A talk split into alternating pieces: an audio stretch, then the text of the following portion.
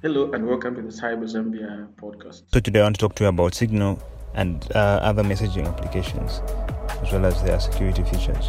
Um, so Signal, as well as other messaging apps, use the same encryption technologies. That means that the data is fully encrypted as it leaves your mobile device and is decrypted until it arrives on the recipient's device. This means that you know the people who make Signal don't do not listen to your conversations. Uh, let's look at personal data collection. So, messaging apps often have the ability to collect information about you based on the information available on your mobile device.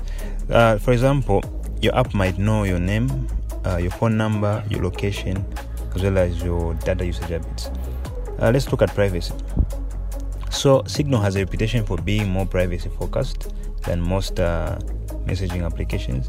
So, Signal collects minimal metadata on its users, such as the phone number uh, such as the phone number used to create an account. In contrast, you know other messaging apps collect more data, including information about the device you're using, your location, as well as your contacts. Um, Signal is developed by you know Signal Foundation, uh, which is a registered non-profit organization. Uh, this means that it has no profit incentive to collect or sell your personal data, and only collects your phone number for device verification. Uh, let's look at device security.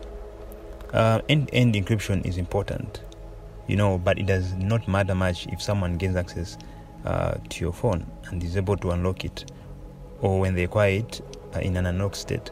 Uh, thankfully, Signal can be protected with a second passcode or biometric lock, which can keep, uh, you know, these unauthorized users out of your messages. Then, when it comes to metadata protection.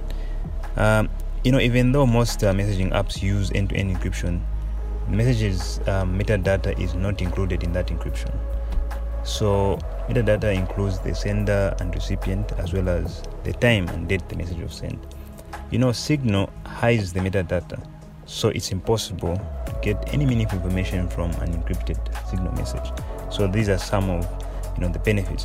Uh, when it comes to ownership, uh, Signal is owned by a non-profit organization, which I mentioned earlier.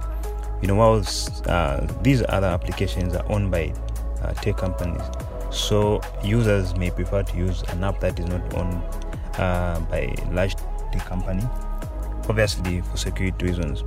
Ultimately you know the choice between Signal and other message applications you know is up to you. So if you prioritize privacy and simplicity signal may be just the better choice for you Thank you so much for listening to this uh, very important uh, podcast. Uh, we look forward to sharing more and more digital safety. Take looks to the Cyber Zambia podcast for more podcasts. Thank you.